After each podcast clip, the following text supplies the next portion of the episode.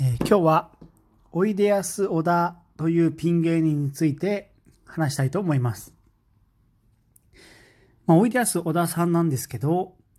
まあ芸歴は20年ぐらい、20年以上あって、まあ、今年、実はその、ユニットコントで、ユニットコンビで M1 の決勝に進んでる、すごい面白い芸人さんです。で、R1 のもう常連の方で、まあ毎年安定して決勝に出るぐらい面白い人なんですけど、決勝ではちょっと跳ねない。なんかこう、毎年決勝に出るけど、まあどうせ優勝しないだろうみたいなこういじられてるような芸人さんです。で、おいでやすこがというチャンネルで YouTube でネタとかをやってるので、まあ今年の R、えっ、と M1 に向けてのユニットコントなり、ユニット漫才は結構そこで見ることができます。ですし、まあ一人のえピンネタも結構 YouTube に上がってたりするので、ですごく面白くて、僕はもうネタでもう一瞬でこう虜にされたような、すごく面白いネタをする人です。で、最初見たときは、そのおいでやす小田さんが R1 で決勝でネタをしてて、まあ、その時にはまあコンビニの面接のネタなんですけど、なんだろ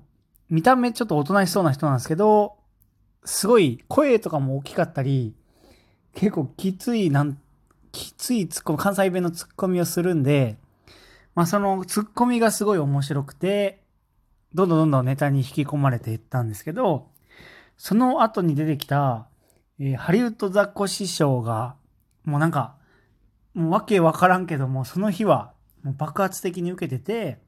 もうそのまま優勝しちゃった。で、結局優勝逃しちゃったんですけど、まあハリウッドザコシショウがいなかったら優勝してただろうなぐらい、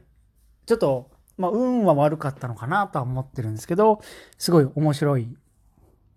ネタで、うん、ピンネタでここまで人を笑わせれるんだなってぐらい、すごいびっくりするような人ですね。で、昔そのおいでやすレトリーバーってそのユリアンレトリーバーとコンビで F1 に出てたり、まあ去年もそのおいでやすこがというユニットで M1 に出たみたいなんですけど、まあどうやら去年はちょっとこう漫才師っぽいことをしてしまって、それが逆にこう結果につながんなくて、すごい後悔してるらしくて、まあ今年はなんだろうな、それぞれがピンネタ同士をくっつけてネタをしてるような、なんか漫才師っぽくはないんですけど、すごく面白くて、で、準決勝、僕準決勝あのライブビューイングで実際に見てたんですけど、もうぶっちぎりぐらいもう一番に受けてて、で、その、と、その M1 の準決勝の時に R1 の出場権を失った二人っていうそのつかみで、まずまあ笑いを取って、ちょっと応援ムードになるんですよね、もう、お二人に。ちょっとまあ R1 ダメだったからもう M1 で行ったれみたいな、ちょっとこう、なんかみんながちょっと味方につけた上で、すごく面白いネタをするんで、なんかもう、会場が、もう、おいでやす子が頑張れみたいなムードになってるし、まあ、もともとそんな期待されてないコンビで、まあ言ったら今日ちょっと休憩みたいな。まあこの二人はまあないだろうみたいな感じで、えー扱われてたはずなんですけど、うん、終わってみれば、一番ぐらいちょっと印象残るコンビで、決勝までなんと進んじゃったという。し、なかなか、まあ、いつか僕は、まあ、売れる人なんだろうなとは思ってるんですね。そのおいでやす小田さんっていうのが。ぐらい実力はあるし、バッチリそのネタ、笑い取れる人なんで、まあちょっと意外ですけど、まあこういう M1 とかで、ちゃんとこう、まあ花咲いてくれたら僕は、すごいファンとして嬉しいなと思います。で、決勝の前にこの録音してるんで、決勝がどうなるかはわからないんですけど、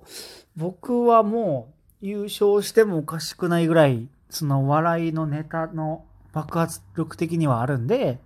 まあ、ただその一本のネタの強さっていうところしかわからないんで、その2本目でもちゃんとハマれば優勝するぐらい、あの、すごい、えー楽しみなコンビだと思ってるので、よかったら調べてみてください。ありがとうございました。バイバイ。